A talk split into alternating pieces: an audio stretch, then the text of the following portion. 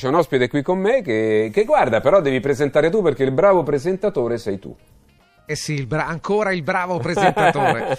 E la conosciamo, è l'onorevole Francesca Donato, è parlamentare europea indip- indipendente, alla quale diamo il benvenuto. Buongiorno.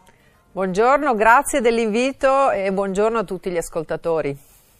Allora Fabio, da dove iniziamo con l'onorevole Beh, iniziamo, Donato? Che... Iniziamo intanto conoscendo Francesca, sì. perché eh, noi non, non la conosciamo, la conosciamo sì, la conosciamo per le sue attività parlamentari, che sei membro del Parlamento Europeo, quindi ti conosciamo perché eh, sei molto attiva in questo periodo, anche nelle reti sociali. Noi qui a Radio Radio spesso anche rilanciamo i tuoi, i tuoi video che fai, però non ci siamo mai incontrati personalmente, questa è la prima volta che ci vediamo. E quindi ci dobbiamo un po' conoscere. Certo, eh, con piacere. Quindi, quindi la prima cosa quindi che ti chiedo, perché il nostro pubblico magari si è andato lì a scartabellare, a vedere chi sei, però insomma par- parlaci un po' di te, ecco, come, come nasce la tua passione politica, la tua professione, perché questo è importante, perché la gente deve cominciare a capire certo. chi c'è dietro la politica, perché poi noi ci meravigliamo quando vediamo che accadono delle cose stranissime, diciamo, ma questo... prima diceva una cosa, poi ne ha fatta un'altra, poi adesso segue questo. Eh, bisogna vedere qual è il background della persona, la Giusto. coerenza. Bello, questa è una domanda che non mi fanno mai. Allora, io diciamo sono partita come avvocato, eh, ho fatto i miei studi a Padova, eh, perché vivevo appunto a Padova, le mie origini sono venete, e, e poi mi sono laureata a Modena e ho iniziato a fare appunto la, la pratica forense a Padova, dove facevo prevalentemente diritto penale. Ero molto appassionata eh, e, e mi piaceva proprio questo ruolo. In questa circostanza, diciamo, ho fatto la mia prima battaglia politica, perché all'epoca uscì un disegno di legge per modificare eh, l'esame di Stato per diventare avvocati. E, ed era un disegno di legge che restringeva moltissimo le maglie per, per entrare eh, e diventare avvocati. Sì. Quindi come praticante, in rappresentanza e difesa di tutto il mio mondo di praticanti, che peraltro soffriva anche una situazione un po' di sfruttamento, perché in quel periodo non c'erano delle tutele previste anche nel, a livello deontologico per diciamo eh, lo sfruttamento dei, contro lo sfruttamento dei praticanti, che spesso non venivano pagati, venivano diciamo un po' utilizzati come tappabuchi, no, dai vari studi legali. Io mi sono fatta carico di queste tematiche e ho fatto una mia personale battaglia, ho addirittura con un gruppettino di colleghi con il quale ci riunivamo a casa mia scritto un disegno di legge alternativo rispetto a quello che era eh, cioè, diciamo depositato. Quindi non solo tu ti eri messa eh, come critica nei confronti di quello che sta accadendo, ma addirittura come proposta. Assolutamente sì, abbiamo cioè, volevi, fatto... Cioè avevi già l'istinto di proporre qualcosa? Assolutamente eh. sì, abbiamo fatto un bel lavoro, abbiamo fatto questa proposta di legge che allora, ricordo, poi fu veicolata in Parlamento da un senatore allora della Lega Nord e, e, e partecipammo appunto ad un dibattito che si creò con anche una riunione a livello nazionale dei praticanti e avvocati, che culminò in una serie di proposte, di, presen- di, di, di disegni alternativi e alla fine questa... questo diciamo disegno mirone, no? Che voleva modificare eh, aumentando gli anni di pratica da due a tre, restringendo tutto, eh, fu affossato e quindi eh. non ci fu questa temuta modifica che ritardava per tutti i praticanti già diciamo in difficoltà, perché appunto bello, portare avanti questa cosa sì sì per me fu una vera soddisfazione. Mi, mi chiamavano un po' la sindacalista dei praticanti avvocati, ma mi ricordo che partecipai ai miei primi dibattiti pubblici e quindi da questo anche alla politica poi il salto è... No, in realtà poi è venuto tutto molto dopo, perché io comunque poi mh, mi sono trasferita a Palermo, ho sposato un palermitano, eh. ho, ho fatto la mia famiglia giù, per qualche anno ho fatto la mamma, poi ho ripreso completamente da zero la mia attività forense, cambiando, facendo eh, praticamente civile, commerciale a Palermo e poi diciamo nel duemilaundici, quando arrivò l'allora eh, governo dei migliori, prima, prima edizione Oddio, no, con mi... Monti, e cominciai a, eh, a vedere, avevo mh, insomma a seguito della crisi finanziaria, la crisi del duemilaotto, si, si vide, perché io seguivo come legale le, diciamo, l'attività della, della famiglia di mio marito, insomma delle aziende di famiglia, una, una notevole difficoltà economica diffusa, no? eh, e quindi eh, per, toccavo con mano questa crisi che, che era già arrivata. Era, era palpabile. Quando arrivò, appunto, si dimise Berlusconi e arrivò eh, il premier Monti, feci delle banalissime ricerche su, su internet e vedendo chi era, Mi, mi si rizzarono tutti i campanelli d'allarme e quindi iniziai ad approfondire questi temi di eh, politica, anche di economia, eccetera, eccetera. Poi, insomma, anche sbar- cioè, entrai su Twitter, cominciai a interagire con diverse personalità, appunto, note, insomma, dell'economia, e da lì poi iniziò tutto un percorso che poi mi portò a, a chiudere lo studio legale e a dedicarmi integralmente, integralmente a questo. Fondai il progetto Eurexit, questa associazione con cui poi ho iniziato a entrare anche a livello mediatico nel dibattito economico sulle problematiche dell'Eurozona.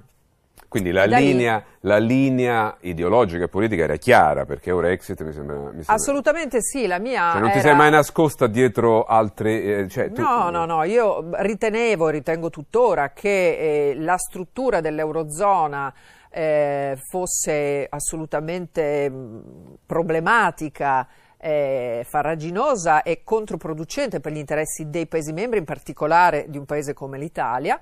E quindi eh, iniziai a mettere sul tappeto la necessità di avviare un dibattito sull'opportunità di restare o meno nell'euro, o comunque di eh, rivedere drasticamente eh, con delle riforme proprio a livello europeo la struttura dell'eurozona, cosa che al, al tempo era assolutamente un tabù, no? Adesso ci sono i Novax, allora c'erano i no euro, io ero sì. considerata l'eretica. Poi devo dire che sulle proposte che, insomma, sono anche sul sito ancora di Progetto Eurexit, che allora feci, di riforma del, del mandato della B C E, di eh, revoca del patto di stabilità e di crescita, eccetera, eccetera, sono tutte cose che poi in parte sono diventate realtà, quindi queste cose che dicevamo non erano proprio così eretiche, visto che poi l'Unione Europea in gran parte l'ha fatte sue, no? Certo. Eh, però, insomma, diciamo, è stato quello l'inizio, perché poi eh, diciamo, in questo contesto di critica all'Eurozona sono stata candidata dalla Lega, allora come indipendente, eh, all'elezione europea del duemilaquattordici.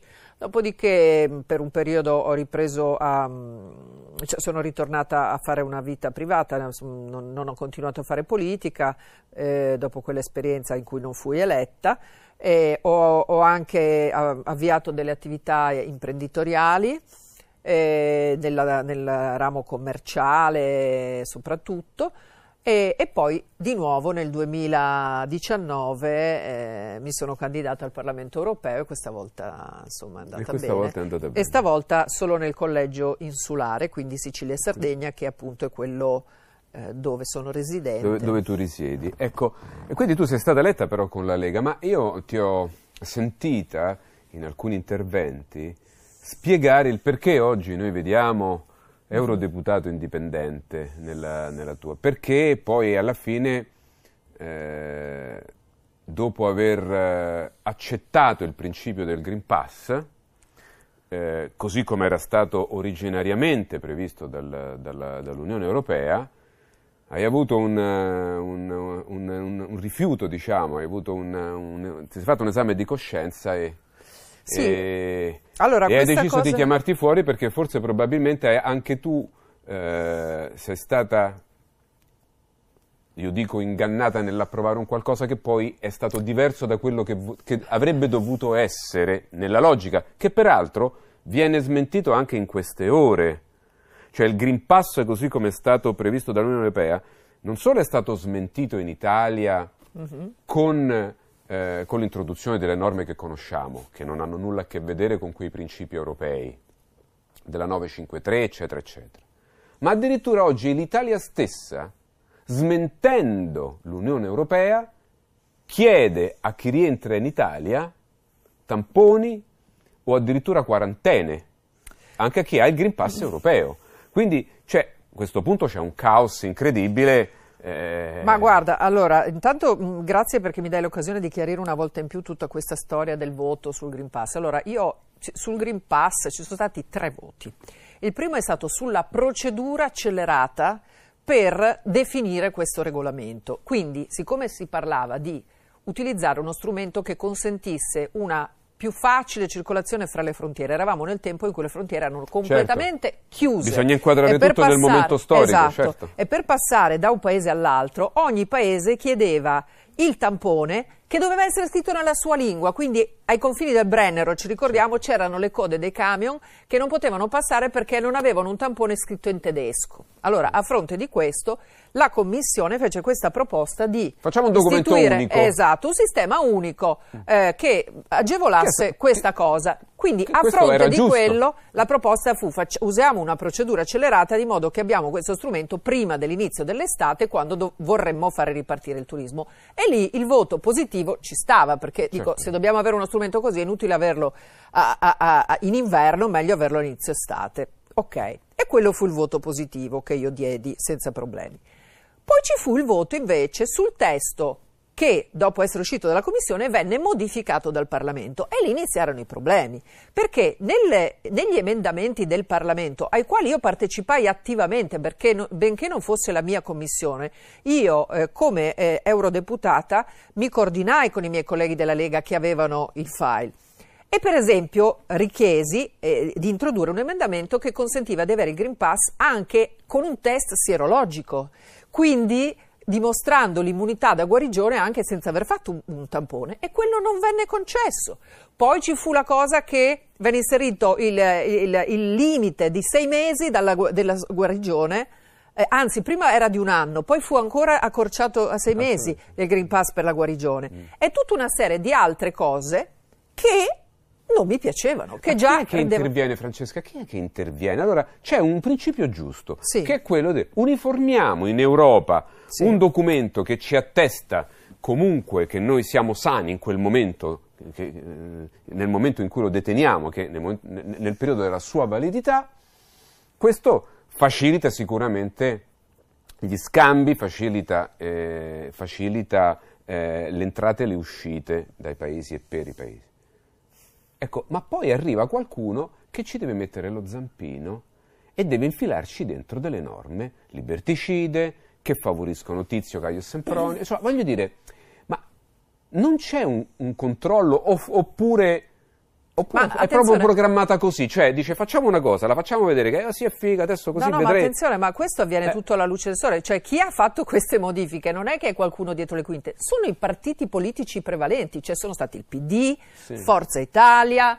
Eh, cioè, pressati i, da qualcuno probabilmente. Ma pressati, ragazzi, sono quelli che hanno chiesto l'obbligo vaccinale in Italia, eh. Quindi con la stessa filosofia con cui hanno spinto alle estreme eh, conseguenze questa frenesia vaccinale, hanno gestito fin dall'inizio anche il regolamento del Green Pass, cioè le modifiche in Parlamento le fanno i gruppi politici. I gruppi politici che hanno la maggioranza in Europa sono il P P E, il partito dove sta Forza Italia, mm. i socialisti e democratici dove sta il P D, e a breve entreranno pure i cinque Stelle, mm-hmm. eh, Renew, che è il partito dove c'è il gruppo dove sta Macron, e i Verdi, ok? Quindi questi sono i partiti che hanno modificato in quel modo che già a me fece accendere tutti i campanelli d'allarme, dice, facendomi pensare, allora qui c'è qualcosa che non va, perché l'iniziale progetto di non discriminazione in alcun modo di chi non è vaccinato già viene smentito da come viene fatto questo. Ma come spieghi, perché questo? Questo è stato scritto addirittura nella norma, no? Il famoso considerando trentasei. Che... Sì. Ok.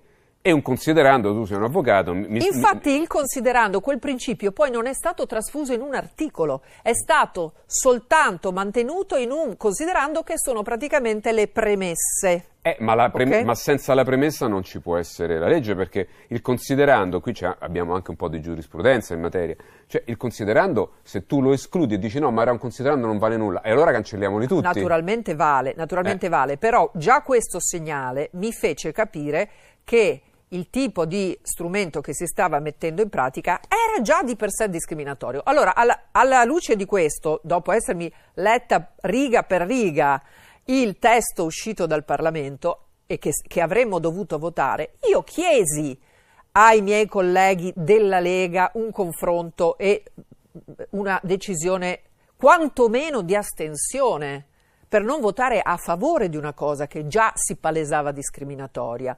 Purtroppo da Roma la decisione di dire sì al Green Pass era stata già presa dal ministro eh, per il turismo, perché diceva lo chiedono gli operatori turistici, e quindi dal, dalla poi nostra... Poi non è vero, questo è una, è questo una, è quello che ci è stato detto. Dei... Lo chiedono chi? L'indicazione di voto imposta, e, mm. e sottolineo, sì. imposta dal partito, era favorevole. Io... Ho fatto di tutto per far capire che questo voto favorevole sarebbe stato un voto sbagliato, non ho avuto alcun seguito e mh, dietro notevoli pressioni fui spinta per spirito di squadra, per rispetto del partito, a votare a favore. Poi, visto che io ho una coscienza tiranna, nel senso che eh, devo dormire la notte e non riesco a dormire la notte se non sono in pace con la mia coscienza, io il mattino dopo, sentendo di aver fatto una cosa sbagliata, ho avvisato i miei colleghi e ho detto: sentite, io devo rettificare il voto, perché secondo me questo è un voto sbagliato. Ho fatto questo, contrariamente anche al parere dei miei colleghi, e da lì è iniziato un percorso nel quale io mi sono resa conto che non potevo continuare a votare cose che non condividevo. E il voto ancora successivo, che è stato quello del testo uscito dal confronto tra Parlamento e Consiglio, quindi dal cosiddetto gri, eh, trilogo, fu ancora peggiorato, fu ancora peggiorato il testo finale, perché venne inserita questa clausola che dice: comunque i Paesi membri possono utilizzare il Green Pass per fare Come quello che vogliono, basta che, basta che facciano una legge nazionale. Il termine per i, per i guariti allora è ancora inutile. abbreviato a sei allora mesi. È tutto inutile. Ho detto: ragazzi, ma stiamo votando inutile. una cosa... E anche lì il Francesca, voto fu positivo sono, e io vota, non votai. Eh, sono non contento votai. che tu hai voluto chiarire questa cosa eh. perché è importantissimo. No, è importante, ma anche per spiegare a chi ci ascolta, a chi ci sta seguendo, qual è l'iter.